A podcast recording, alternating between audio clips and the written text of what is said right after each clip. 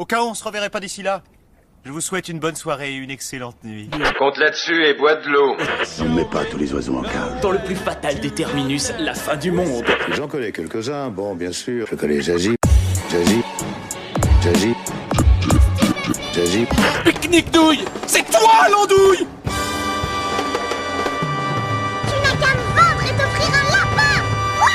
Et là c'est parti, bonjour à tous. Bonjour. Salut. Bonjour. Salut tout le monde, on est ravis de vous retrouver pour ce second épisode de cette nouvelle saison, le deuxième de la saison 2. Qui commence sur les chapeaux de roue du dernier podcast avant la fin du monde. Et aujourd'hui, épisode un peu spécial puisqu'on a thématisé l'émission d'aujourd'hui autour de Pokémon. Mais alors pourquoi thématiser cette nouvel épisode autour de Pokémon?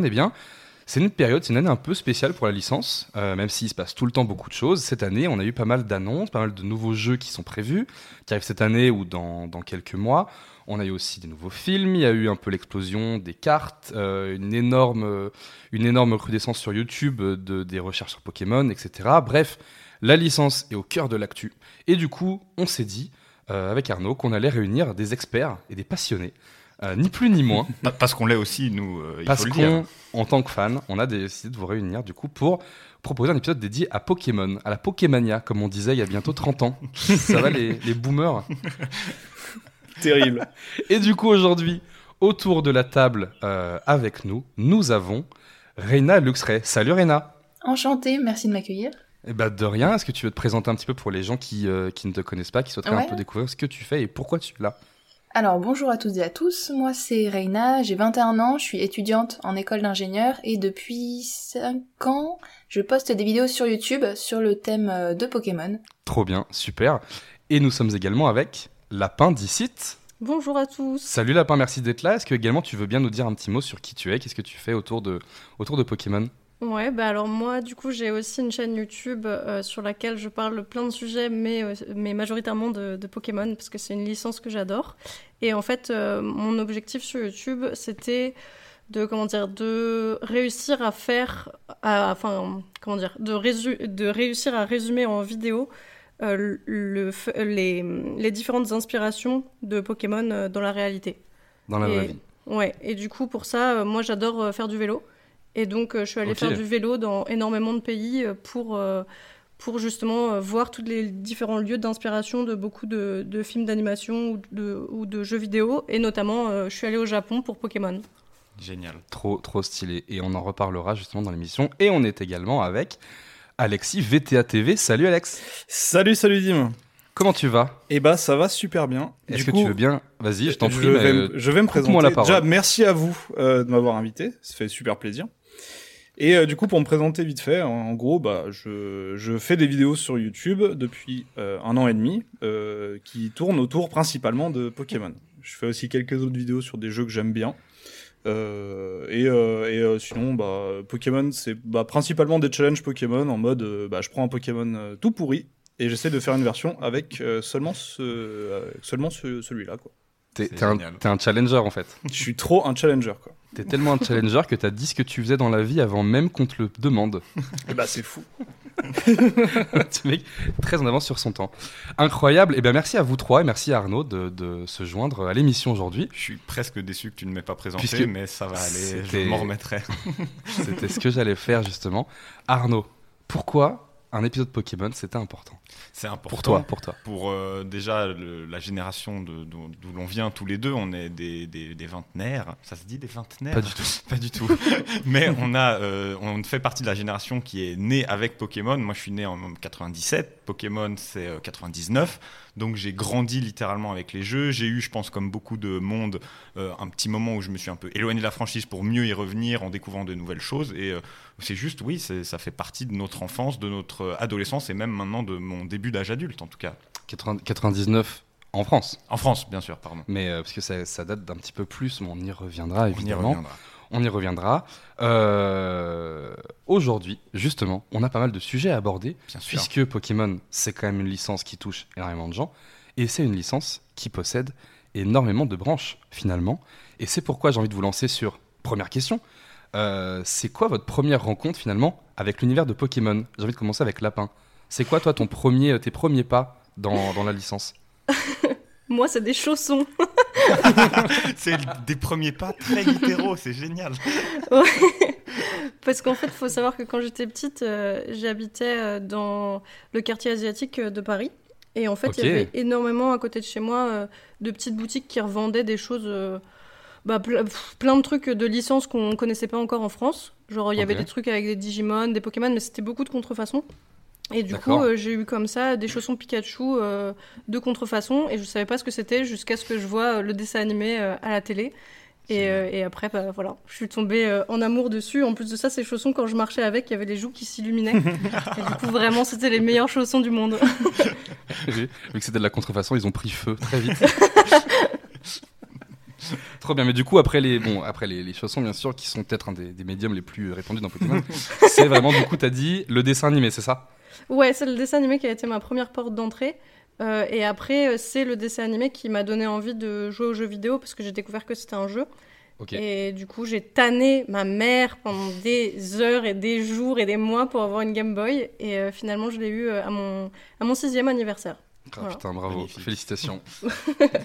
Comme quoi, insister et se plaindre, ça marche. Comme quoi, bonne morale.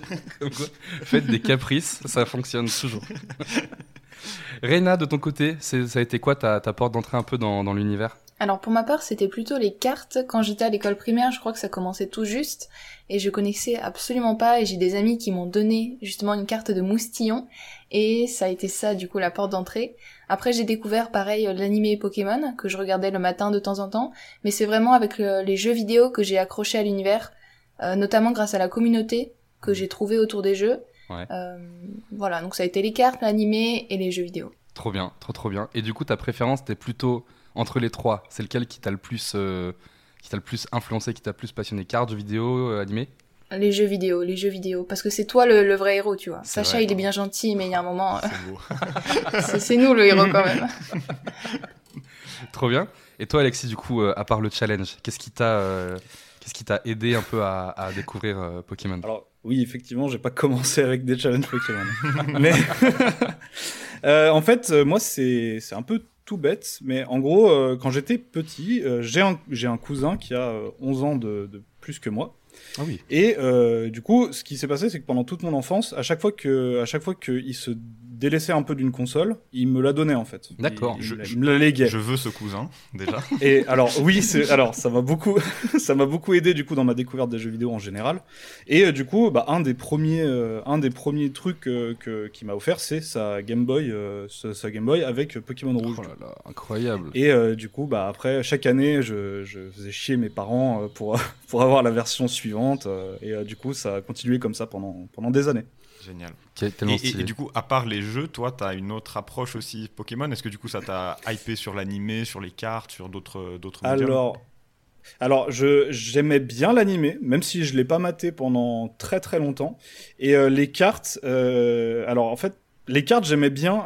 En fait, c'est comme les cartes Yu-Gi-Oh. J'aimais beaucoup les avoir et les collectionner. Mais par contre, j'ai jamais su comment jouer.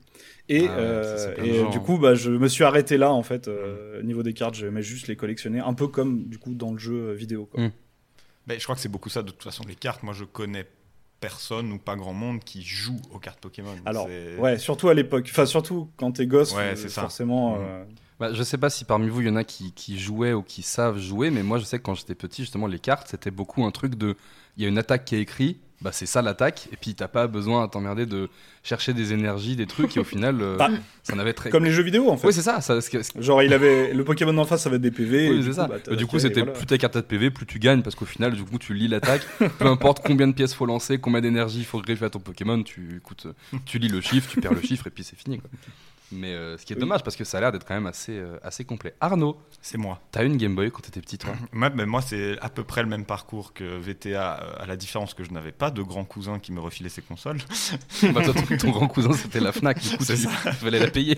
Mais du coup, j'ai récupéré assez jeune une Game Boy Color sur laquelle j'ai eu les deux premières versions, donc la bleue et la rouge, que je n'ai jamais réussi à finir, évidemment, car j'étais un enfant bête. Et je crois que la première version que j'ai finie, c'est la version Or du coup qui est venue juste après, puis après ça j'ai embrayé sur toutes les toutes les générations, l'animé qui m'a aussi passionné quand j'étais enfant. J'ai eu un petit break d'ado con qui dit mais Pokémon c'est trop pour les bébés, et j'ai arrêté à peu près au niveau de la 5e génération quand je devais avoir 12-13 ans pour mieux y revenir 5 ans après et pour plus jamais lâcher. Trop bien, trop bien. Et du coup, vous avez fini les jeux Parce que je sais que moi, c'est un truc que j'ai longtemps eu aussi. C'est que, alors moi, j'avais pas de Game Boy. Moi, j'ai fait comme... j'ai un peu fait comme vous avez dit, c'est que j'ai fait du coup la fameuse technique de faire un caprice, d'accord.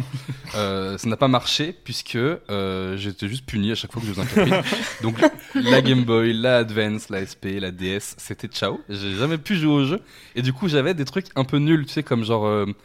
Poké Park, l'aventure de Pikachu, des trucs comme ça, mais jamais, ou Pokémon Snap, qui est vraiment trop bien, mais jamais vraiment de jeu. Et du coup, la première fois que je me suis mis à un jeu Pokémon, c'était assez tard, et je me suis dit, c'est quand même un peu, faut s'arroger, c'est parfois un petit peu difficile. Pokémon, à quel âge vous avez fini votre premier jeu, Alex par exemple?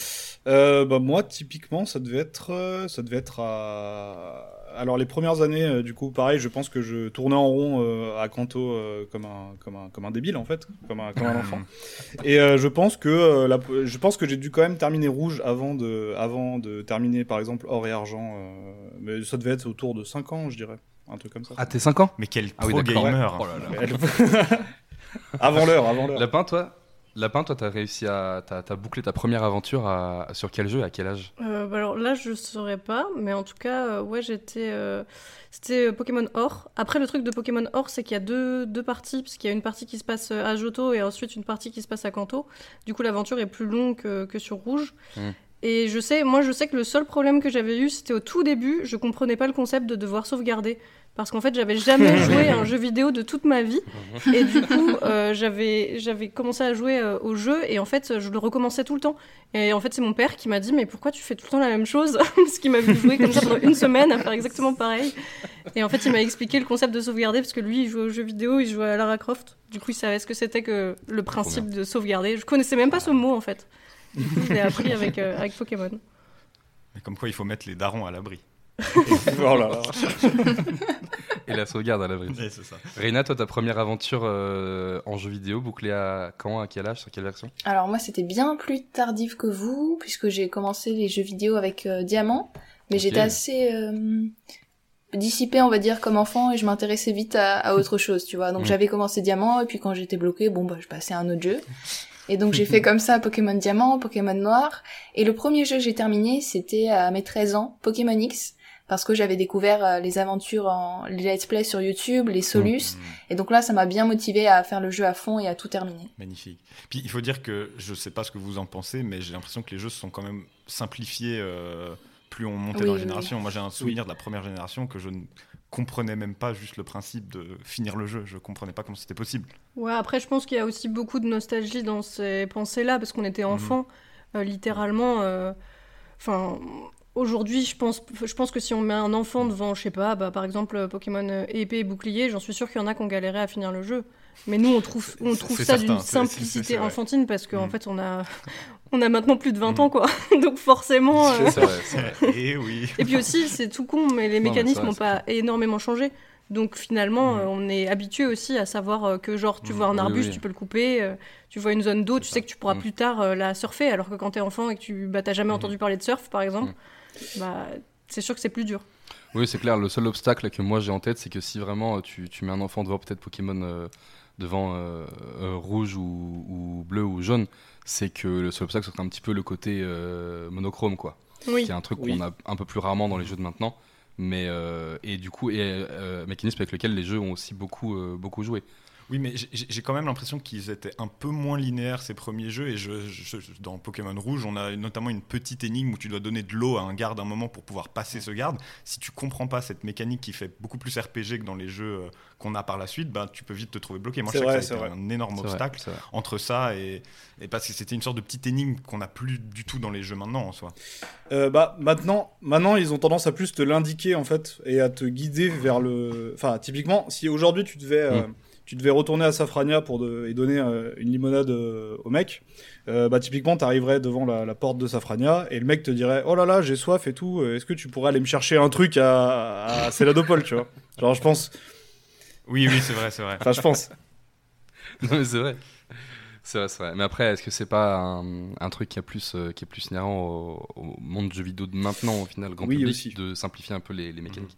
Et puis, bon, ça reste des jeux pour enfants quand même, dans tous les cas, donc il faut pas se plaindre que la difficulté non plus n'évolue pas tellement. Et puis, comme le fait Alexis, du coup, tu peux trouver des moyens de rendre le jeu plus difficile. Et moi, c'est comme ça que je suis aussi revenu vers Pokémon, c'est en découvrant des challenges où tu essaies de finir le jeu avec un seul Pokémon, ou si tu fais des Nuzlocke, je sais pas si vous connaissez le concept, mais on peut rendre le jeu plus dur. Alors, qu'est-ce que c'est qu'un Nuzlocke ? Par exemple, s'il y a des gens qui savent pas du tout...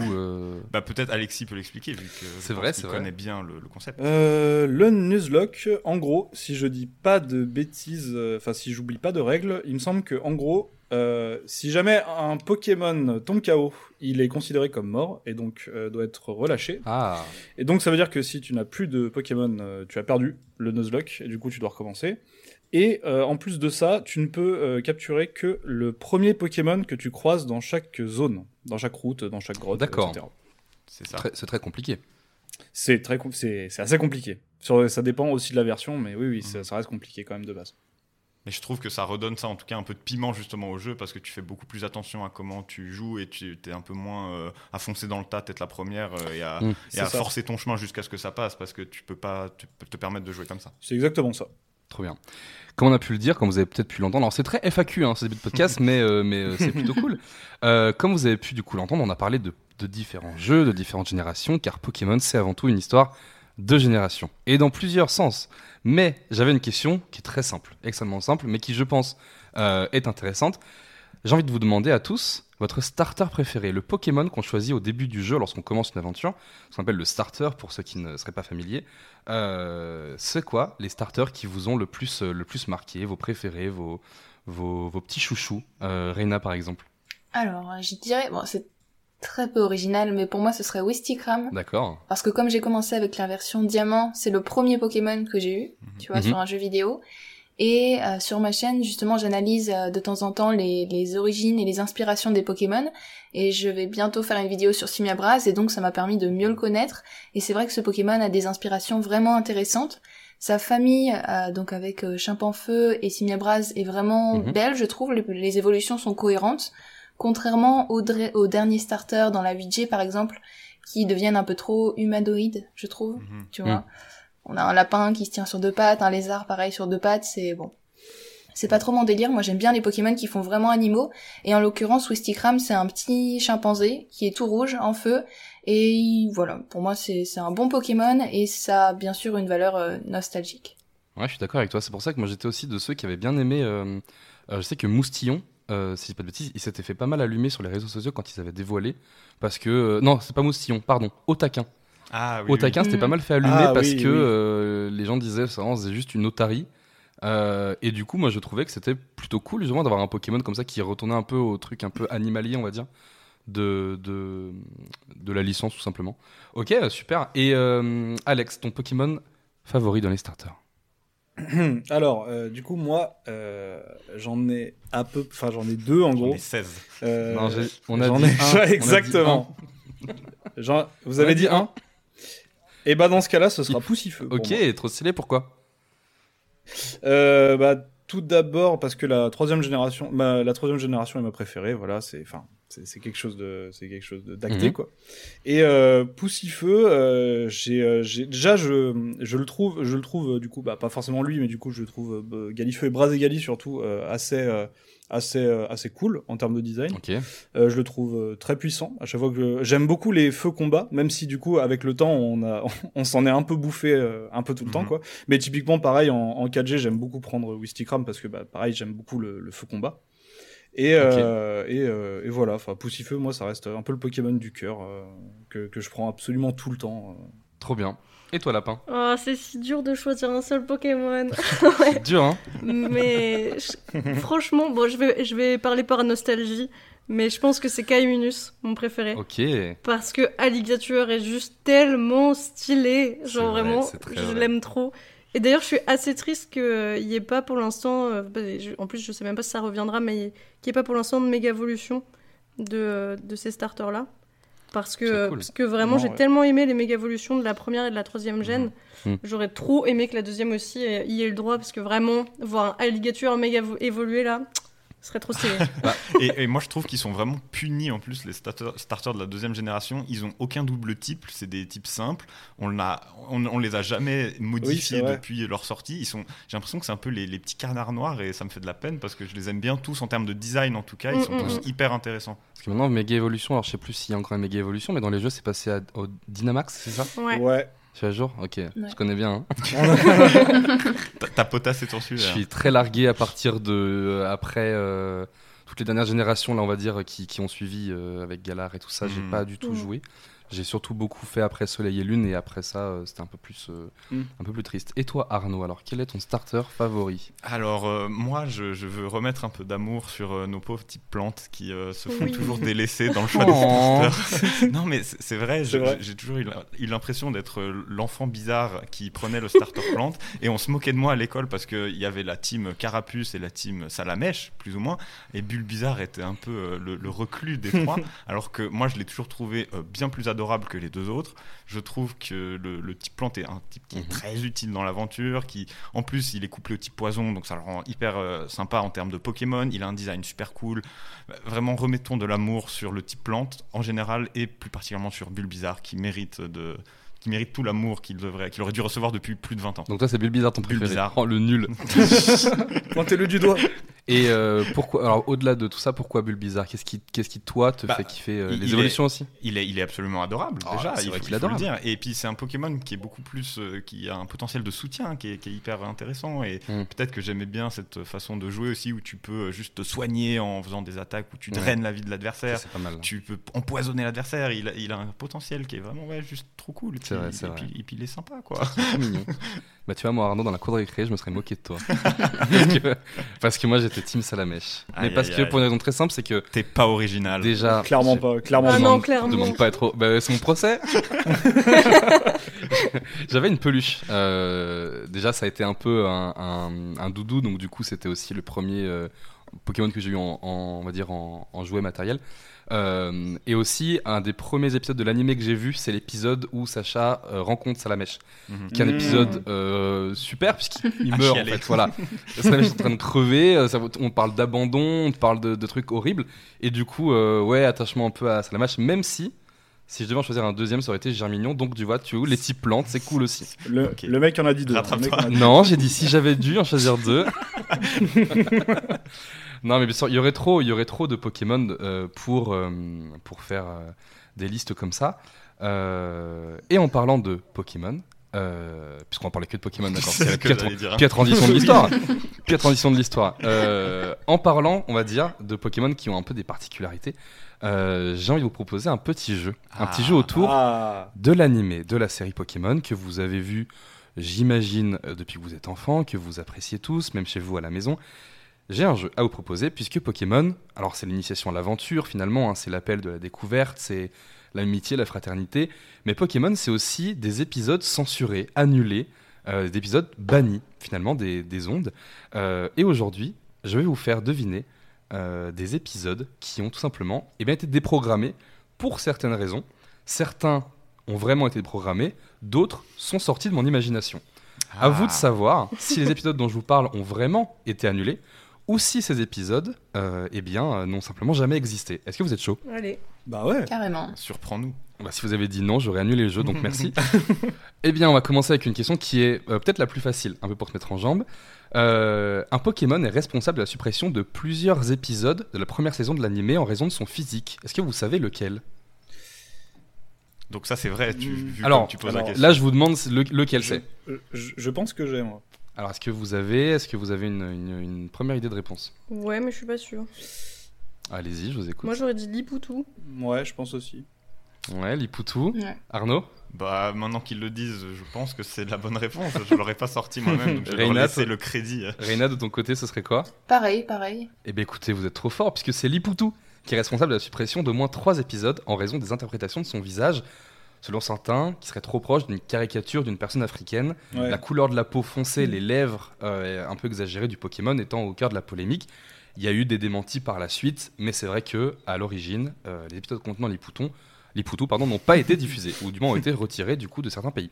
C'est fou quand même ça. Mais il me semble d'ailleurs qu'ils ont revu le design du Pokémon dans les générations après. Oui, les... Exactement. Dès qu'il y a eu de la couleur, ils ont changé son teint de noir justement à violet pour éviter la controverse. C'est vrai. Ouais. Et sur la chaîne de TRXNS, si je dis pas de bêtises, il a fait une vidéo sur Lippoutou justement où il explique les controverses liées à ce Pokémon et c'est fort intéressant.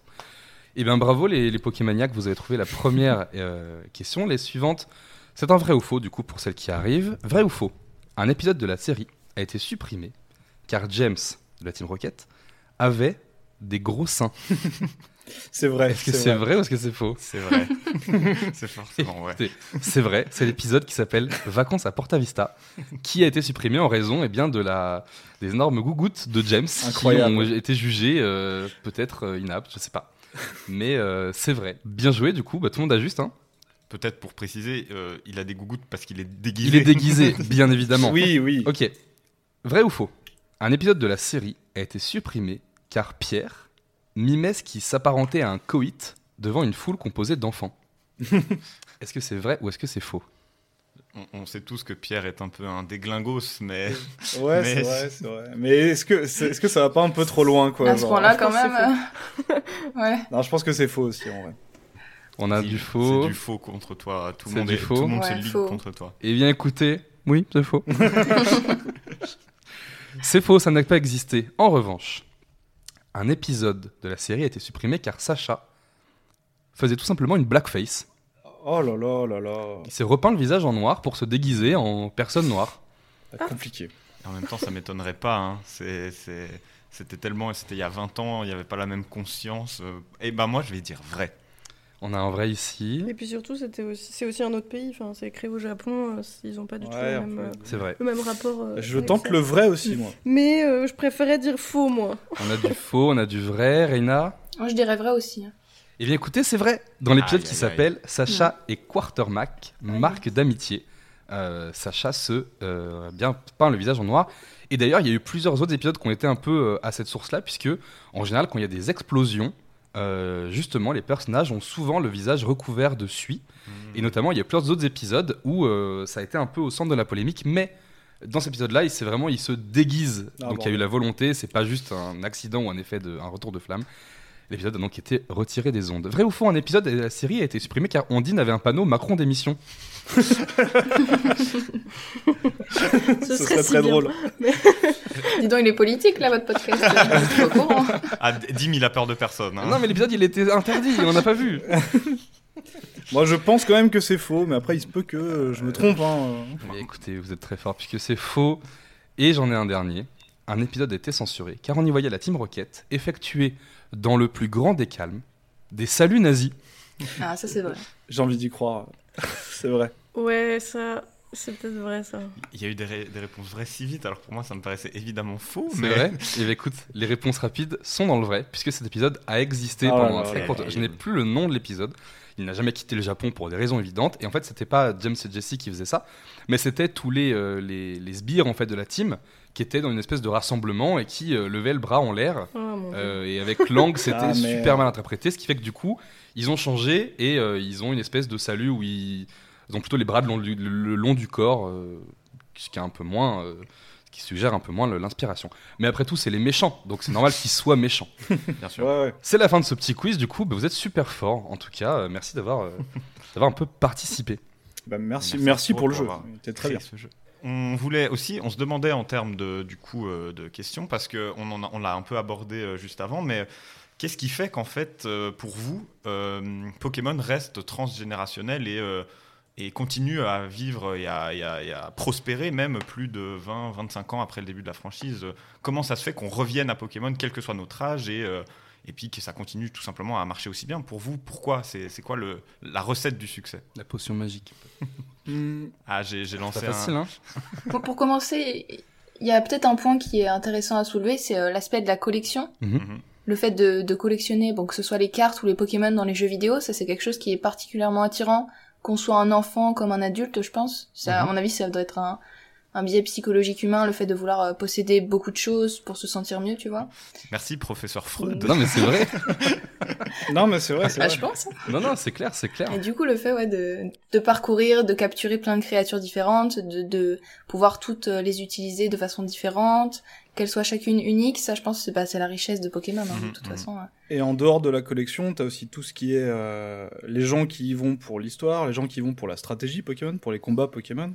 Il y a tellement de points différents autour de Pokémon qu'il y a forcément un point sur lequel tu vas te retrouver, peu importe, je pense, un peu la génération où t'es. Ouais, tout le monde peut y trouver un peu son bonheur. C'est ça. Ouais, et puis je pense aussi que ce qui a tout changé, c'est le fait que, mine de rien, Internet rentre dans nos vies. Et que du coup on a pu aussi créer plein de communautés en ligne et Pokémon aujourd'hui, pourquoi c'est aussi populaire, je pense que YouTube a énormément son rôle à jouer dedans, mais que ça soit aussi les forums Pokémon, tous les sites d'information sur le jeu. Moi clairement je sais que je me serais désintéressée de la licence si jamais j'avais pas découvert la communauté en ligne. Okay. Clairement j'aurais déconnecté au bout de la 4e génération, je pense j'aurais pas remis les pieds dans le monde de Pokémon, mais le fait qu'il y ait énormément de créateurs, de créatrices qui parlent de ce sujet, qui amènent aussi des questions et que même 25 ans plus tard, on parle encore des premiers jeux en soulevant certains points, certaines petites choses qu'on n'avait pas remarquées, c'est ultra intéressant. Et aussi, le jeu est très riche en termes d'inspiration et je sais pas, d'aventure. Du coup, forcément, ça marque et je pense que c'est pour ça qu'on y revient toujours un peu, quoi. Ouais, c'est clair, il y a un côté où finalement la communauté s'est très rapidement appropriée l'univers et ses codes, et c'est aussi, comme tu dis, ce qui a participé à beaucoup le laisser vivant, un truc qui... Comme tu l'as dit, Arnaud, qui a bientôt 25 ans et qui, encore aujourd'hui, respire à fond, quoi. Mmh. Non, j'allais dire aussi, il y a un autre truc important, c'est que Pokémon, c'est aussi... parce que c'est un truc qui est hyper courant au Japon, mais que nous, on n'a pas finalement énormément sur notre sol. C'est-à-dire que souvent, quand il y a des licences qui sortent pour les enfants ou pas, il y a tout plein de goodies qui vont sortir en même temps. Donc, par exemple, on va avoir la création de cartes, on va avoir la création de mangas sur le sujet. On va avoir la création de magazines potentiellement, aussi d'un animé. Et en fait, Pokémon est arrivé avec tout l'attirail de ce qu'on trouve habituellement au Japon pour toutes les licences. Parce qu'au Japon, par exemple, il y a des cartes à collectionner, Sakura Card Captor, qui est du coup un manga et un animé aussi. Où il y a par exemple des cartes Dragon Ball qui sont aussi arrivées chez nous, mais plus tard. Enfin bref, il y a des cartes de à peu près quasiment toutes les séries possibles et imaginables. Et quand Pokémon est arrivé en France, ils sont venus avec l'animé, ils sont venus avec les cartes, clair. Ils sont venus avec les jouets, ils sont venus avec tout ça. Et du coup, forcément, quand t'es enfant, t'accroches de fou. Et aujourd'hui, c'est limite normal d'acheter des cartes Pokémon pour son petit cousin, sa petite cousine ou un truc comme ça, quoi. Enfin, genre, c'est vraiment un truc qui est rentré dans les mœurs d'avoir des jouets Pokémon. Et j'ai un point de vue peut-être un peu plus cynique aussi par rapport à ça, mais j'ai l'impression qu'il y a aussi tout un business qui s'est ouvert autour de Pokémon, notamment grâce aux cartes et dans les 2 dernières années, je dirais, qui sont arrivées, parce que maintenant les gens aussi voient le potentiel de peut-être un peu de l'argent qu'il y a à se faire derrière, et qu'il y a un côté un peu plus peut-être cynique et vénal, où on cherche aussi... de l'argent un peu à se faire grâce à cette franchise qui de toute façon marche, donc c'est aussi une sorte de puits à argent peut-être pour certaines personnes en tout cas. Ah, c'est clair. Oui, bien sûr. C'est clair, ouais. C'est comme tu dis, ça rentre beaucoup dans l'imaginaire collectif. Et ce serait quoi en fait, à part Pokémon, parce que c'est une vraie question ça, comme on a pu le dire, c'est un truc qui traverse les âges et qui s'arrête pas, quoi. Et ce serait quoi à part Pokémon les licences aujourd'hui qui justement en fait sont une valeur sûre en fait, un truc qui jamais... Qui semble jamais pouvoir arriver à tourner en rond, à se tasser. Moi, je pensais à Zelda, mais il y aurait quoi d'autre ? Ça dépend s'il faut rester dans le jeu vidéo ou pas. Non, dans parce que sinon, les licences populaires, tu vois. Harry Potter est l'exemple qui marche très bien pour notre génération, encore une fois, parce qu'entre les films, les livres, il y a encore des jeux vidéo qui sortent et qui font toujours la hype. Donc, je pense que vraiment... Harry Potter est un peu le pendant aux jeux vidéo en termes de films et de livres. Ah, je suis d'accord. Ouais. Il y a aussi Star Wars. Star Wars, carrément. Star Wars, ouais. Puis Star Wars en longévité, c'est à côté de Pokémon, c'est quand même autre chose aussi. Mais ouais, c'est le grand-père. C'est vrai que ça fédère. C'est le grand-père. C'est vrai que ça fédère énormément. Lapin, du coup, pendant que tu avais la parole, c'est vrai qu'on partage aussi avec Arnaud et toi ce point commun d'avoir eu la chance de visiter le Japon. Reyna, je sais pas si toi tu as eu cette chance aussi. Oui. Oui. On est 4 du coup à partager cette chance. J'avoue que c'était un voyage merveilleux. Et du coup, j'avais envie de vous poser la question. C'est quoi ce qui vous a justement le le plus marqué dans ce voyage, sachant que pour nous tous, je pense que le Japon, c'est vraiment quelque chose qui nous fascine, au-delà même de Pokémon. J'imagine qu'on a tous retrouvé là-bas beaucoup de choses qui nous en rappelaient, mais qu'est-ce qui vous a le plus marqué à vie lors de vos voyages à Lapin, du coup? Oh, c'est... Oh, attends...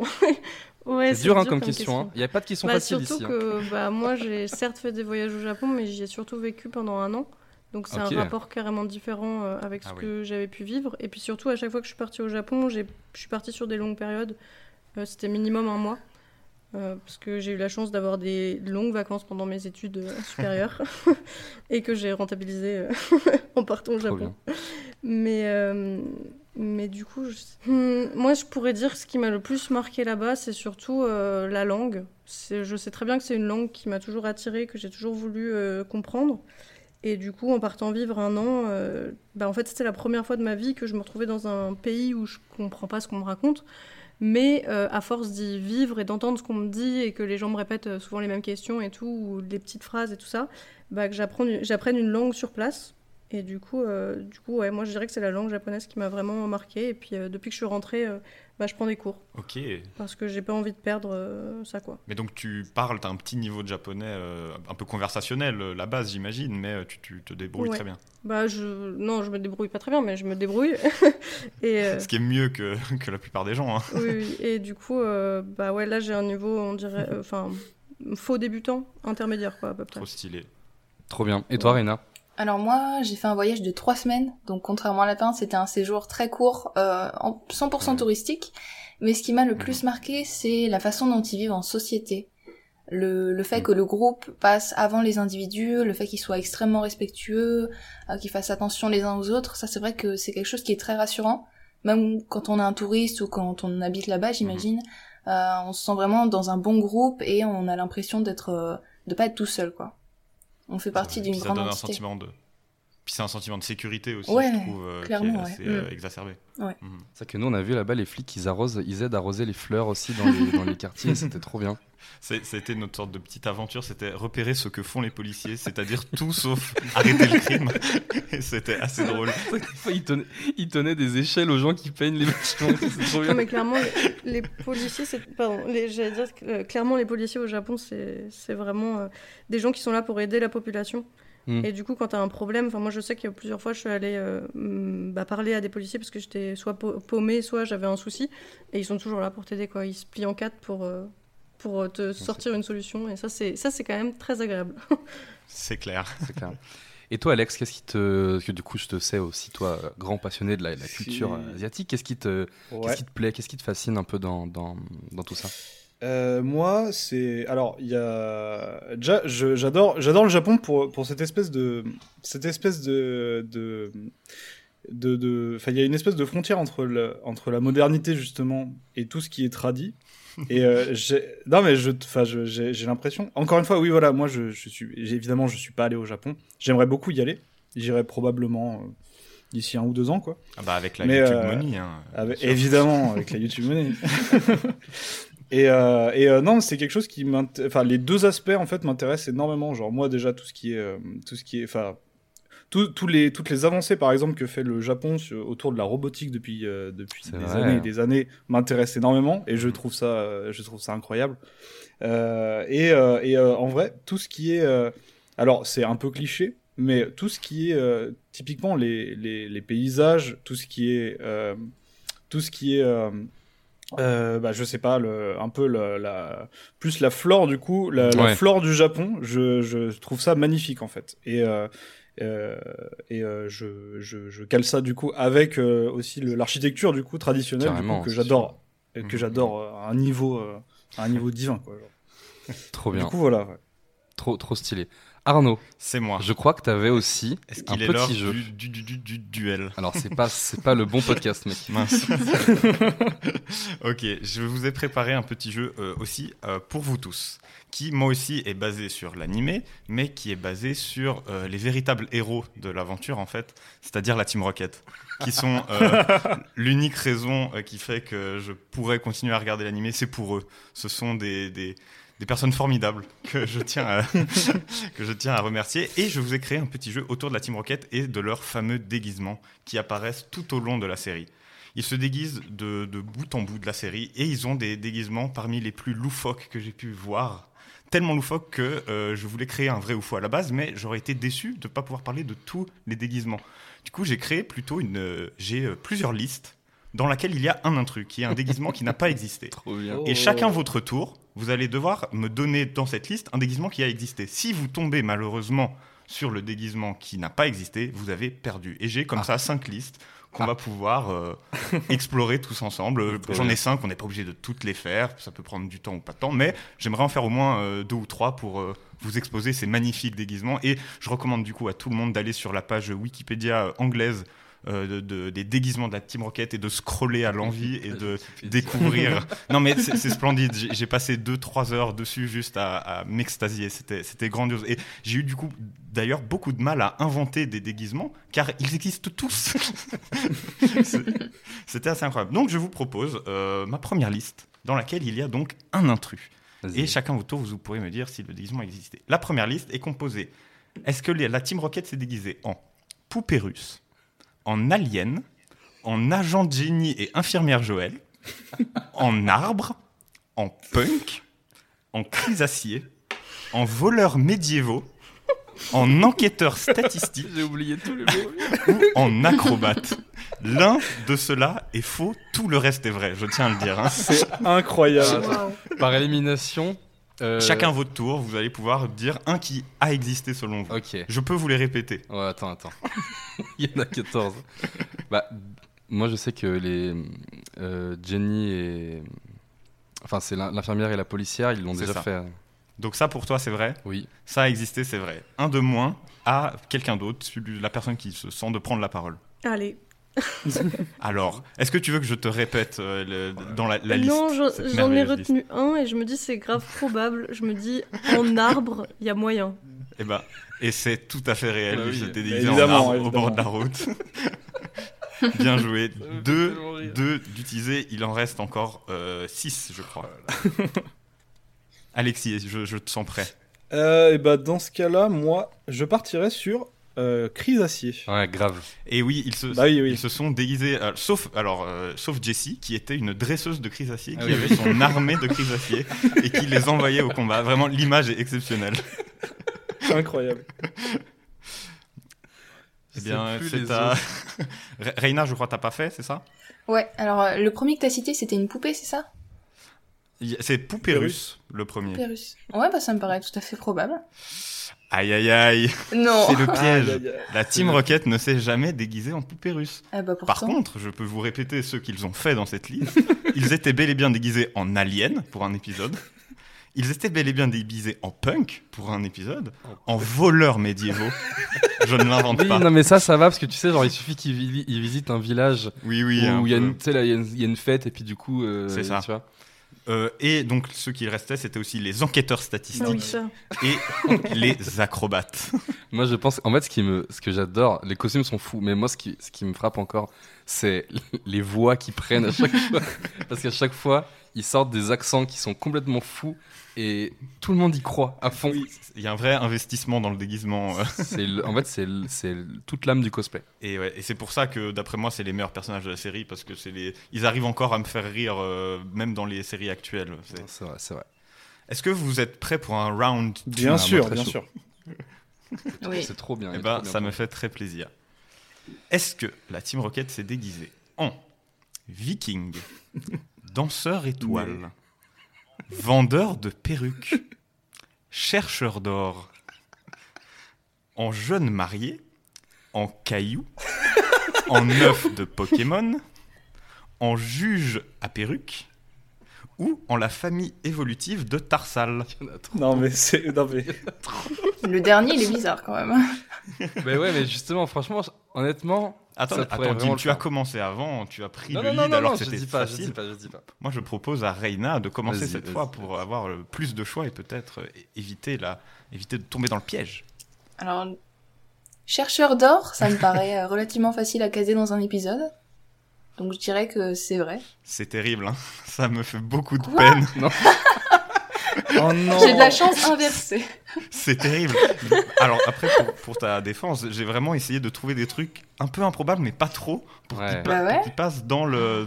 Mais parce que tout le reste est vrai, c'est incroyable. Ah, j'avais préparé mon meilleur caillou. Chercheur d'or, t'aurais dit aussi. Ah, ça me paraît très crédible pourtant. Ouais, mais je les visualise presque en fait, tu vois. Je suis ravi. Avec des pioches, un chariot, il y a tellement de grottes, tu vois, dans Pokémon.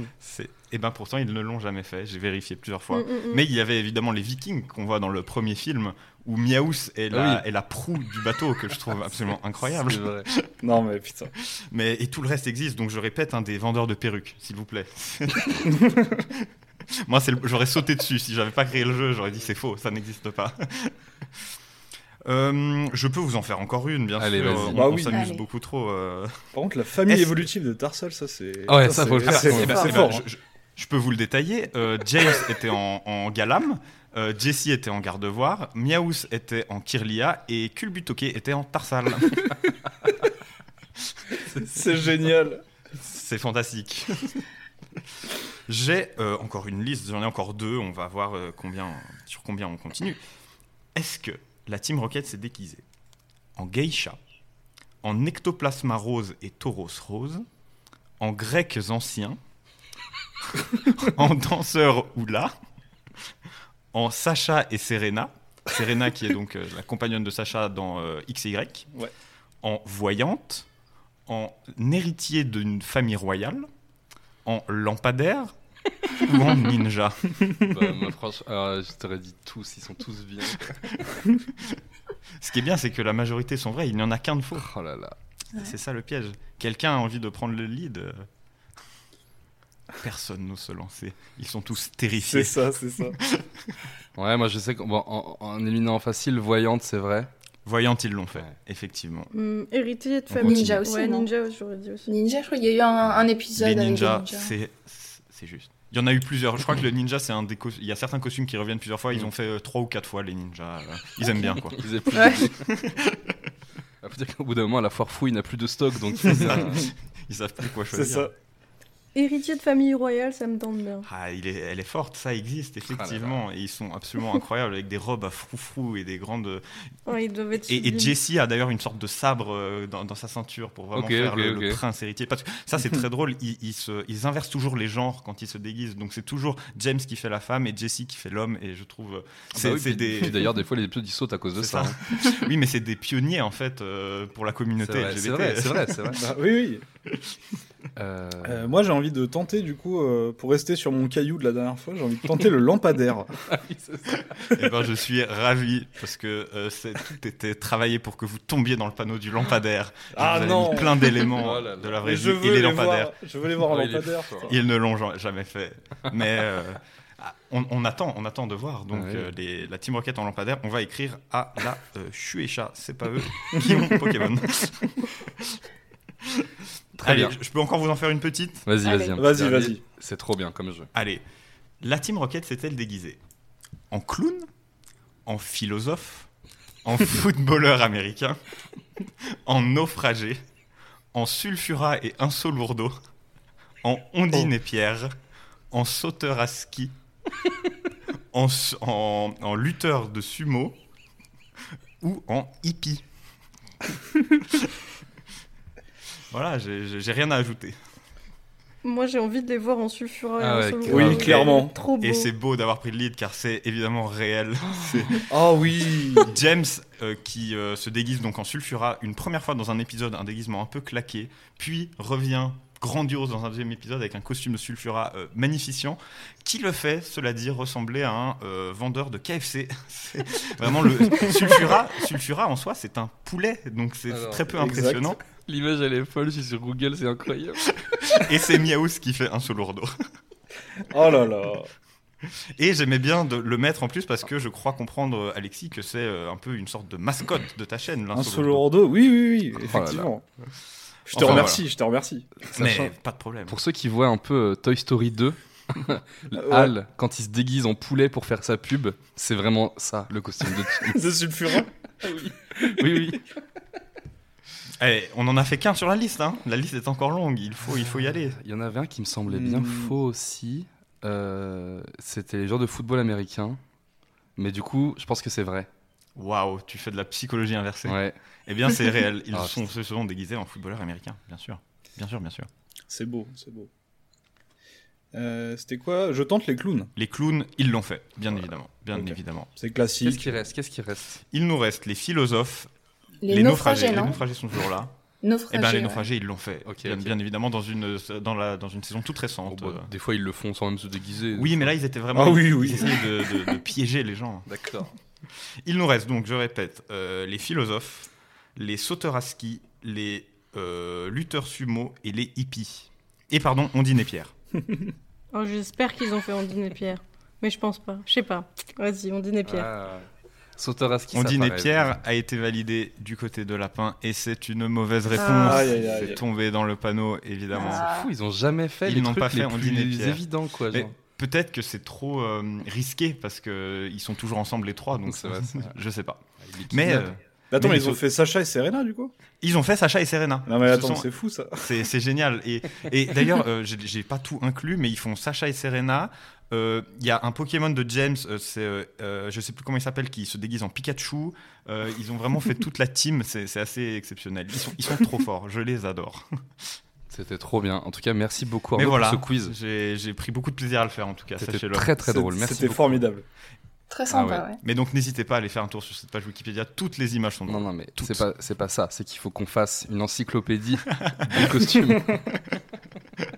Il faut faire une page fan, une wiki fan. C'est ça. Oh, mais ce qui est ce que je trouve assez intéressant, c'est qu'en plus beaucoup des déguisements viennent des premières saisons. J'ai l'impression que ils se sont un peu calmés sur la fin, mais les premières saisons, ils étaient inarrêtables, quoi. Ils faisaient tout ce qui leur passait par la tête. Il y avait aucune limite. C'est un bonheur, Trop bien. Merci beaucoup Arnaud. Alors on glisse tout doucement vers la fin de ce podcast. On a encore un petit peu de temps. Mais c'est passé si vite. Il y aura encore une petite surprise pour la fin, bien sûr. Mais avant ça, j'avais envie un petit peu qu'on prenne le temps avec vous pour que vous nous disiez un petit peu justement en quoi, un peu plus en détail que dans l'intro du podcast, en quoi un peu constitue votre activité sur YouTube, un petit peu qu'est-ce que c'est les axes de vos vidéos sur Pokémon, sur d'autres sujets. Reyna, toi sur YouTube, tu fais des vidéos alors souvent sur Pokémon. Tu fais des lives aussi. Est-ce que tu peux un petit peu nous expliquer en quoi consiste ton contenu sur YouTube ? Ouais. Alors moi, ce qui m'intéresse spécifiquement, c'est les inspirations des Pokémon et le fait d'imaginer les Pokémon vivant dans un monde, dans le monde des Pokémon typiquement, tu vois. Je les prends comme si c'était des animaux et je me dis, voilà, comment est-ce qu'ils font pour interagir les uns avec les autres, avec les humains ? Quel serait leur rôle finalement dans le monde des Pokémon s'il existait réellement ? Et du coup, je prends les Pokémon, j'analyse leurs inspirations, en partant notamment du nom japonais ou de leur design. Je regarde un petit peu où ils vivent, dans quelle région, et puis j'essaie d'émettre des hypothèses, de poser des théories, et de recréer comme ça un petit peu leur histoire dans le monde des Pokémon. Mais c'est génial, ça fait un peu une posture presque scientifique, où c'est toi qui essaie de faire l'encyclopédie. Tu fais l'encyclopédie des Pokémon, je fais celle des déguisements, et puis voilà. C'est ça. Trop bien. Et qu'est-ce qui justement est intéressant ? Alors comme tu peux le dire, il y a beaucoup de références ou de liens avec notre monde à nous, dans notamment l'étymologie de leur nom ou leur conception à eux. Qu'est-ce qui te fascine et c'est lesquels qui t'ont le plus justement poussé à t'intéresser à ça ? Oh, c'est une bonne question. Alors honnêtement, je saurais pas y répondre. Mais ce qui est intéressant, je trouve, c'est quand tu prends un Pokémon que tu connais très peu, juste le visuel, que t'as joué un petit peu avec lui dans un jeu, puis tu vas voir sur la page Poképédia et tu te rends compte qu'il est inspiré d'une créature légendaire, qu'il a tel pouvoir qui font référence à telle mythologie, et en fait tu te rends compte que la créature que tu considérais un petit peu comme dénudée de profondeur, au contraire, elle est hyper riche en termes d'inspiration, et le fait de t'intéresser à un Pokémon, ça t'ouvre la porte à plein de mythologie, de culture, d'aspects scientifiques, c'est vraiment super intéressant. Trop bien, puis ça rejoint aussi un petit peu même le concept de Pokémon, tout simplement de s'intéresser un petit peu à ton environnement et tout ça. Trop bien, et donc on peut te retrouver sur YouTube, mais aussi sur Twitch ? Non, pas sur Twitch, moi je suis 100% YouTube. Ben voilà, il a tout raté. C'est la fin de ma carrière qui me prépare très mal les émissions. Mais du coup, tu fais du live ? Ouais, de temps en temps je fais des lives, mais je reste sur YouTube parce que c'est ponctuel. D'accord, trop bien. Et toi Lapin, alors comme tu as pu le dire aussi au début du podcast, tu t'es aventuré dans pas mal de contrées à vélo, c'est ça ? Pour découvrir un petit peu et en quoi justement, est-ce que tu peux nous expliquer un petit peu en quoi consiste toi ton contenu sur la plateforme ? Alors, ouais. En gros, moi, je suis présente déjà sur plusieurs plateformes. J'ai une activité sur Twitch où je fais des lives. Enfin, faisais parce que j'ai pris une pause pendant les vacances. Mais normalement, j'y retourne la semaine prochaine. Et après, sinon, je suis présente sur YouTube pour faire plusieurs concepts. Donc déjà, moi, je suis fan de tout ce qui est l'univers du manga aussi. Donc, j'ai pas mal de chroniques là-dessus. D'accord. Mais ma chronique que je préfère et que je préfère travailler et faire, c'est celle qui s'appelle l'inspiration au voyage, où je pars dans des endroits qui ont inspiré des univers de la pop culture. Donc par exemple, moi j'aime beaucoup aussi ce que fait le studio Ghibli, donc ce qu'on fait par exemple Princesse Mononoke, Mon voisin Totoro. Et en fait, il faut savoir que la plupart des lieux et décors de ces films sont en fait inspirés de lieux existants. Et que même certains personnages sont aussi inspirés de certaines choses qui sont passées dans la vie du réalisateur, par exemple, ou certaines personnes qu'ils ont pu croiser. Et donc, pour ça, je fais énormément de recherches. Et après, pour l'univers de Pokémon, je vais me balader dans les régions qui ont inspiré les jeux. Parce qu'il faut savoir que dans chaque jeu Pokémon, il y a une région qui est visitable et qui, en fait, existe dans notre monde et qui a grandement inspiré les développeurs. C'est vrai. Donc ouais, pour l'instant, j'ai fait les 3 premières générations. Et donc toi, tu te rends vraiment sur place pour analyser un peu plus en détail et comparer peut-être du coup avec le jeu vidéo, c'est ça ? C'est ça, parce qu'en fait, sur Internet, je m'étais fait la remarque que c'est facile de trouver beaucoup de sources sur les lieux d'inspiration, mais finalement, c'est beaucoup de photos prises sur Google Images ou ce genre de choses.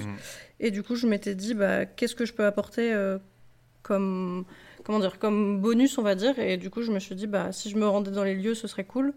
Et j'ai décidé d'y partir à vélo parce que c'est bien moins cher pour me déplacer dans tous les lieux que je vais faire. Et surtout, moi, j'aime trop partir à l'aventure avec ma tente et mon vélo. Du coup, ça ne me dérange pas du tout. Et puis, mais donc, pardon, t'es partie jusqu'au Japon en vélo ? Non, je suis partie avec mon vélo au Japon. Oui, ok, parce que je me disais, sinon l'aventure est vraiment longue et périlleuse. C'était un projet. Normalement, je devais faire ça en 2020, de partir depuis la France pour aller jusqu'au Japon à vélo. D'accord, ah waouh. Le Covid, tout ça, vous connaissez. C'est vrai. Donc pour l'instant, c'est un peu retardé, mais il y a moyen qu'un jour je fasse ça. Il y a moyen. Génial. Et puis je pense que tu as hâte d'arriver à la 6e génération qui se passe en France, où ce sera beaucoup peut-être plus facile d'aller moins loin. Les lieux. Eh bien, c'est très gentil de me faire cette transition parce que normalement, je pars dans 2 semaines pour commencer le voyage en France pour toutes les régions qui ont inspiré Pokémon. Promis, on n'a pas travaillé les transitions. Non, on a vu, hein, les transitions, c'est vraiment... L'émission est écrite à l'avance.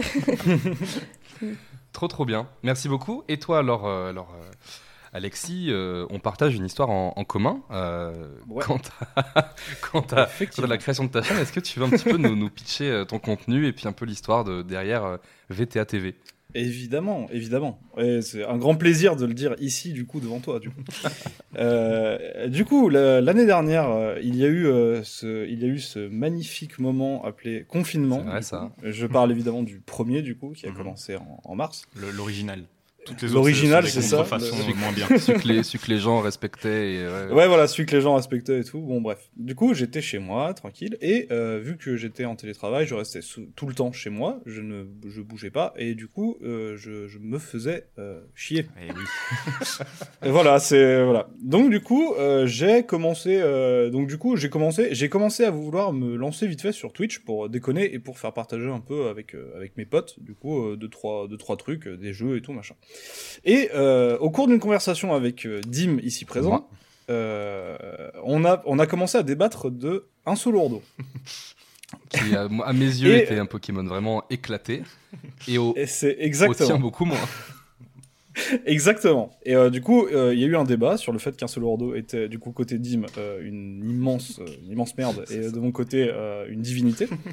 Et du coup, je lui ai dit, tu vas voir, je vais te prouver qu'Insolourdo, en vrai, il est vraiment bien.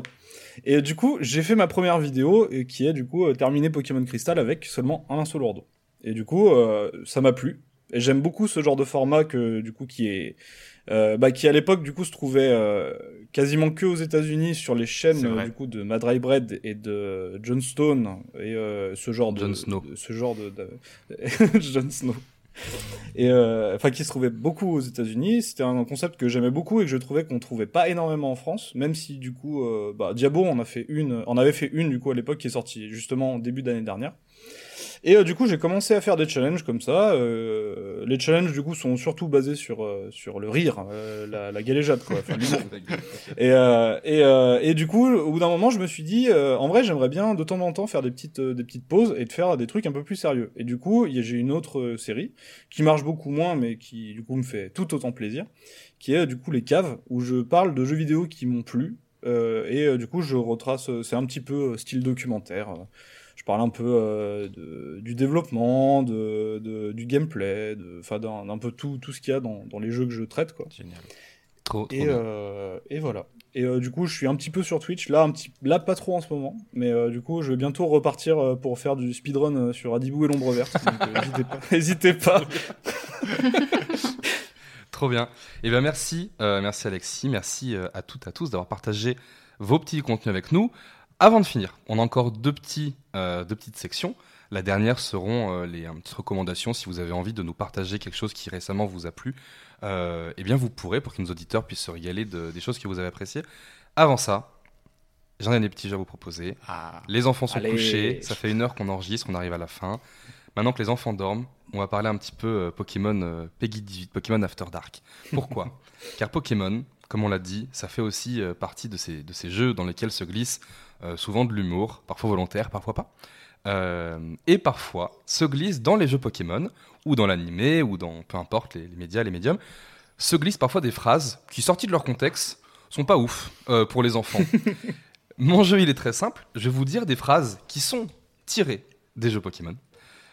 Ou tiré de mon imagination, il faudra dire, parce que moi j'ai pas d'originalité, c'est pas comme Arnaud, c'est vrai ou faux.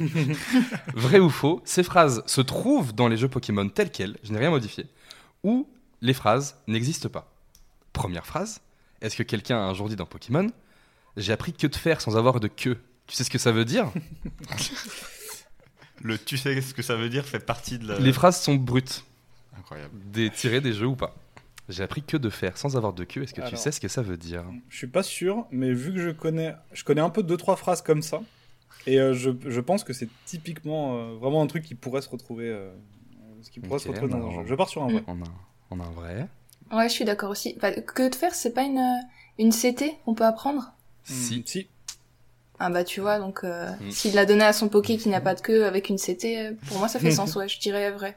Ton argument est très convaincant. Cela dit, moi j'ai envie de ne pas croire Dim et de croire qu'il a commencé ce jeu avec un faux. Je trouve que ça ressemblerait bien au personnage diabolique qu'il est. Ouais, moi je dirais faux aussi parce que tu sais ce que ça veut dire. J'ai l'impression que ça a été rajouté, mais c'est peut-être juste moi. Eh bien écoutez, ça vient du jeu Poképark sur Wii. C'est un colossinge qui le dit.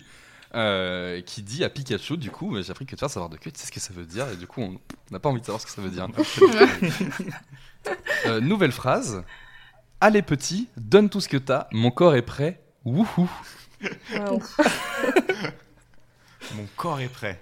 Allez, petit, donne tout ce que t'as, mon corps est prêt. Non, il dit pas wouhou, il dit wouhou, genre comme quand tu fais, comme quand tu es au parc Astérix. Ça ressemble bien à une vieille phrase de rouge et jaune, enfin rouge, bleu, jaune, quoi. Genre, c'est vrai. Le wouhou, ouais, il sonne bien première jeune.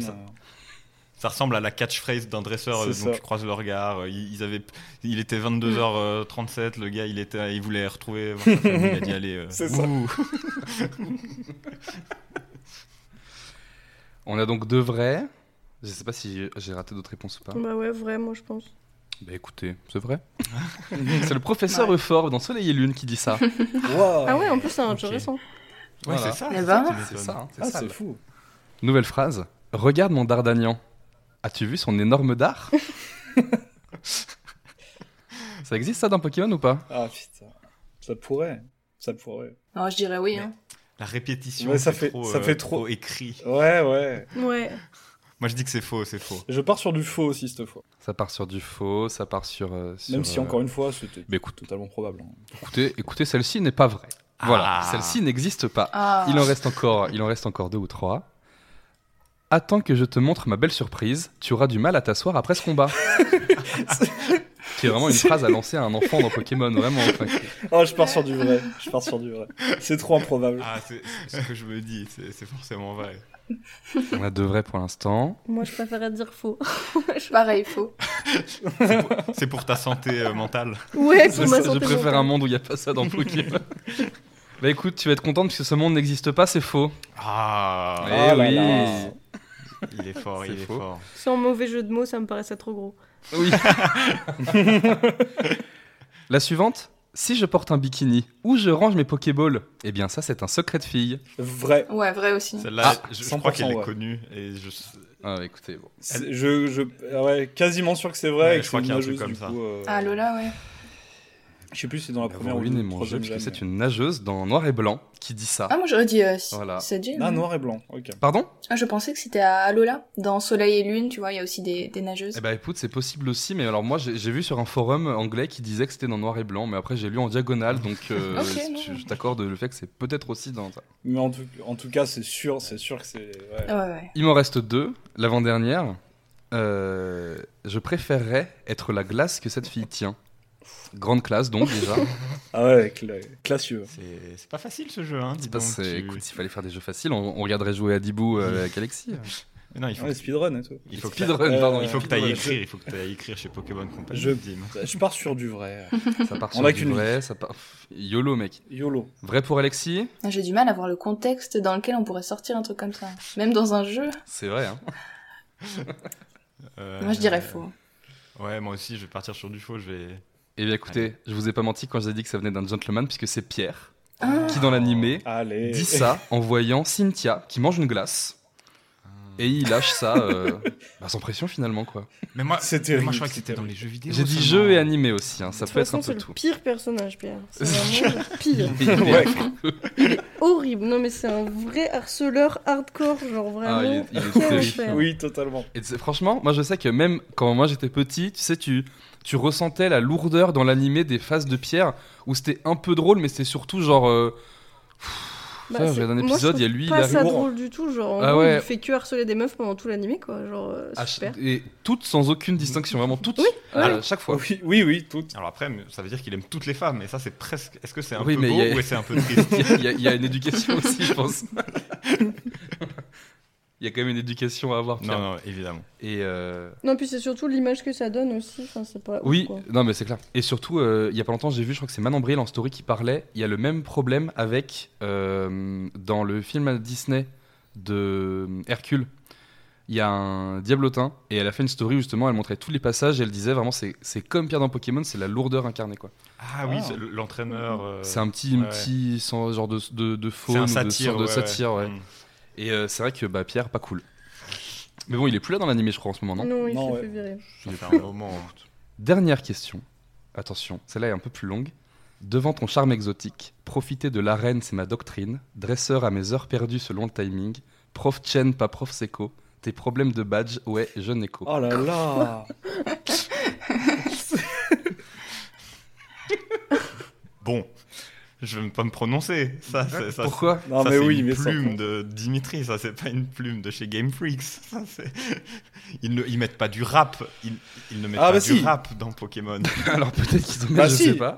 Bah si, regarde Guzma. Regarde toute la Team Skull. T'as raison en plus. Guzma, je pense pas que Guzma parle du prof Seko et du prof Shen, mais, mais en tout cas, il y a du rap. C'est vrai, tu m'as bien fermé mon clapet.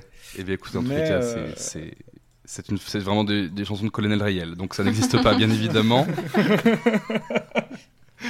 Mais qu'est-ce que j'aurais voulu voir ça? Ah, c'est clair. Ah ouais. Eh bien, c'est la fin de ce petit jeu, c'est quasiment la fin de ce podcast. Avant de se quitter, on va demander à nos invités, et toi aussi Arnaud, puis pourquoi pas, on va demander un petit peu si vous avez des choses que vous avez récemment vues, lues, écoutées, découvertes sur YouTube, au cinéma, sur la toile, peu importe. Est-ce qu'il y a quelque chose que vous avez un petit peu envie de recommander aux auditeurs du dernier podcast avant la fin du monde? Alexis, est-ce que tu as quelque chose un petit peu dont tu voudrais nous parler? Ouais.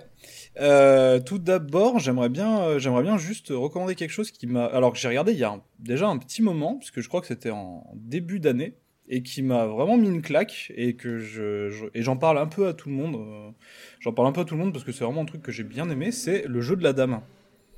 C'est sur les échecs. Sur les échecs, c'est ça, qui est dispo sur Netflix du coup, enfin qui est une mini-série Netflix que j'ai beaucoup apprécié parce que je suis clairement pas quelqu'un qui, je suis clairement pas une tête aux échecs quoi, et je connais juste les règles de base et c'est vraiment très plaisant à voir et on apprend pas mal de trucs sur les échecs. C'est cool. Donc voilà. Trop bien. Et du coup, évidemment, je cale mon petit abonnez-vous à All Pellicule qui est déjà venu, ici, qu'on adore, qu'on aime beaucoup, qui fait des vidéos de ouf sur le cinéma. Et voilà. C'est vrai. Il fallait que je le cale. Qui reviendra d'ailleurs potentiellement cette saison à Askin, qui peut-être repassera un petit coucou. On l'embrasse. Merci Alex, c'est cool. Reyna, est-ce que t'as quelque chose que t'as découvert récemment ou que t'as vu et dont t'aurais envie de nous parler? Ouais, carrément. Alors c'est un livre qui s'appelle Can't Hurt Me de David Noggins. C'est un livre qui parle d'accomplir ses objectifs, de se dépasser et de tout donner pour réussir ce qu'on a envie d'entreprendre. Et c'est un livre qui m'a pas mal aidé justement ces derniers mois avec le Covid, les confinements, l'isolement, les cours en distanciel. C'est vrai que c'est pas toujours simple de trouver la motivation pour faire ce qu'on a à faire. Et donc c'est un livre qui donne vraiment de très bons conseils. L'auteur partage son histoire qui est vraiment très touchante, très parfois difficile aussi à lire. Mais ouais, c'est un livre qu'il faut vraiment lire, je pense, si vous avez besoin d'un bon petit coup de motivation. Trop bien. Bah, moi, je me permets de rebondir et de prendre la parole pour conseiller un truc. Je savais pas quoi conseiller. Et quand tu as parlé de ça, ça m'a rappelé que moi, il y a quelques mois, j'avais regardé le spectacle de Bo Burnham sur Netflix qui s'appelle... j'ai plus le nom. Inside, qui s'appelle Inside, voilà. C'est un artiste, c'est un humoriste à la base qui fait des spectacles en live et qui là, pendant le confinement, s'est dit qu'il allait essayer de produire un spectacle tout seul depuis chez lui.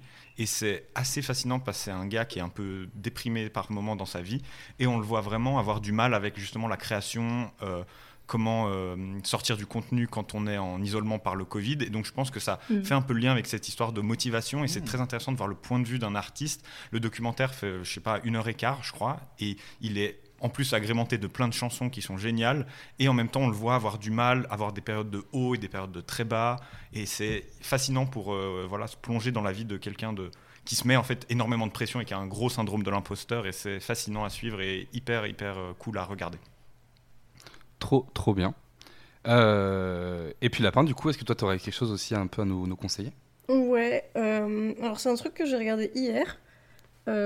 Et du coup, en fait, moi, je suis hyper, hyper fan d'une meuf sur YouTube qui fait des vidéos et qui s'appelle Luan Mancho. Oh, carrément, elle est trop cool. Alors, on adorerait qu'elle vienne dans le podcast. Tellement son contenu. Genre, j'adore. Elle fait aussi un podcast qui est trop bien et tout. Genre, vraiment, c'est une meuf qui est géniale. Si vous connaissez pas son contenu, en gros, elle adore partir aussi à l'aventure un peu en mode schlag. Elle réfléchit pas et elle fait des vidéos, je sais pas, genre... Tous ces thèmes de vidéos, je les trouve incroyables. Je trouve sa façon de monter trop bien et tout, de se mettre en scène, j'aime trop. C'est une, peut-être, je pense, de celles qui fait des vlogs qui me plaît le plus sur YouTube en France. Et récemment, elle a fait un TEDx, donc un TEDx avec comme thème principal, c'était pourquoi. Et en gros, elle se pose la question de pourquoi est-ce qu'il faut devenir adulte et c'est quoi être un adulte. Et en fait, j'ai trouvé toute sa réflexion hyper intéressante et ça a vachement résonné en moi. Et du coup, je pense que c'est un TEDx que je re-regarderai parce que vraiment, j'ai vraiment adoré son travail, quoi. Donc, alors, qu'est-ce que c'est qu'un TEDx ? Alors, c'est en gros des gens qui viennent sur scène et qui viennent parler d'une thématique. D'accord. Voilà. Et du coup, cool. En gros, ils sont tout seuls sur scène et ils parlent d'un sujet en question. Il y a des gens qui peuvent parler, je sais pas, de... J'en sais rien, de motivation, de dépression ou de, je sais pas, difficulté à avoir des enfants et elle parle de devenir adulte. Que du bonheur, en soi. Voilà. Non, mais il y a des sujets plus drôles, sur TED. Trop bien. Alors, on avait écrit à Luan, j'avais écrit à Luan pour lui proposer de venir lors de la première saison du podcast. Malheureusement, je pense que mon message s'est noyé dans tous les messages qu'il doit recevoir. Donc, si jamais vous écoutez ce podcast et que vous avez envie de nous aider, on adorerait vraiment partager un épisode avec elle. Donc, voilà, trop cool. Merci, Lapin. Mais de rien. Et moi, j'en ai aussi dans ma besace à recommandation. Je voulais vous recommander un compte Insta, qui est le compte Insta d'une personne qui s'appelle Margot Pelta, ou sur Insta Gomar, G-O-M-A-R, _ illustration, que vous connaissez tous ici, car c'est elle qui a dessiné la Lo-Fi Girl de Childco, la chaîne YouTube qu'on écoute tous quand on n'arrive pas à dormir ou quand on a envie de bosser. D'accord. C'est elle qui a dessiné l'illustration et qui a animé cette icône finalement qu'on retrouve dans plusieurs des vidéos de la chaîne de Childco. Mais elle ne fait pas que ça, puisqu'elle fait aussi énormément d'illustrations pour d'autres artistes lo-fi ou pour elle-même. Et notamment, elle a un style qui peut s'approcher. C'est entre des paysages qu'on pourrait trouver tout le monde dans les films du studio Ghibli, type Princesse Mononoke et tout ça, mais ça tire un peu vers le pastel, c'est très doux ce qu'elle fait. fait énormément de paysages, de décors et de pochettes d'albums. Et chacune de ces illustrations, c'est vraiment un petit monde, un petit univers.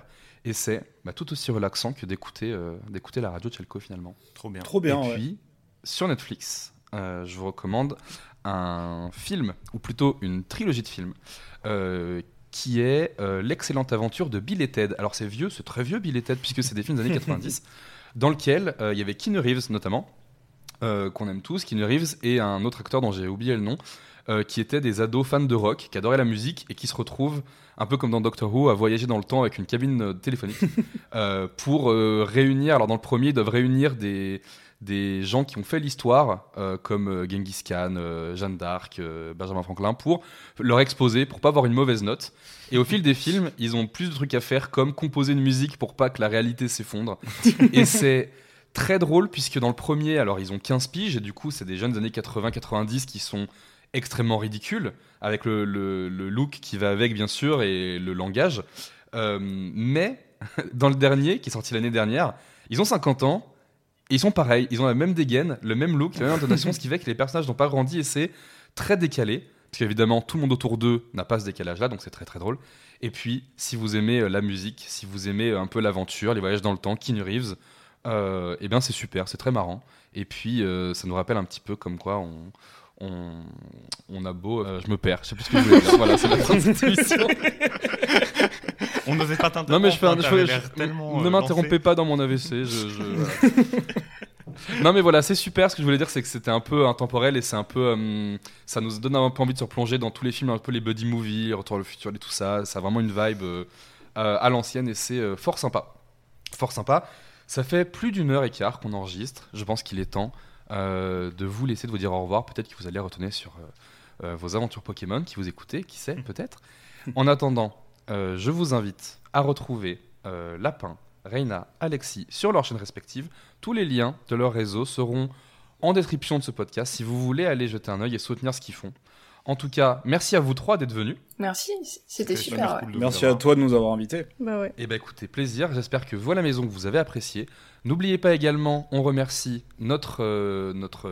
J'ai du mal à le dire parce que c'est la première émission où on le dit. C'est ça. Mais merci à Les Arcanes qui produisent cette nouvelle saison. Et toute l'équipe des Arcanes qui du coup vous propose de les retrouver sur Twitch mais également sur YouTube, sur Instagram, sur tout plein de réseaux qu'on vous met en description également de ce podcast. On a pas mal d'émissions qui arrivent, 1 ou 2 podcasts avec Arnaud et moi-même tous les mois et beaucoup de contenu autour des jeux de plateau, jeux de société, jeux vidéo, cinéma, musique et j'en passe. Les Arcanes, c'est dispo partout. Je vous remercie à tous et je vous dis à la prochaine. Ciao ciao. Salut. Merci. Ciao ciao. Bye.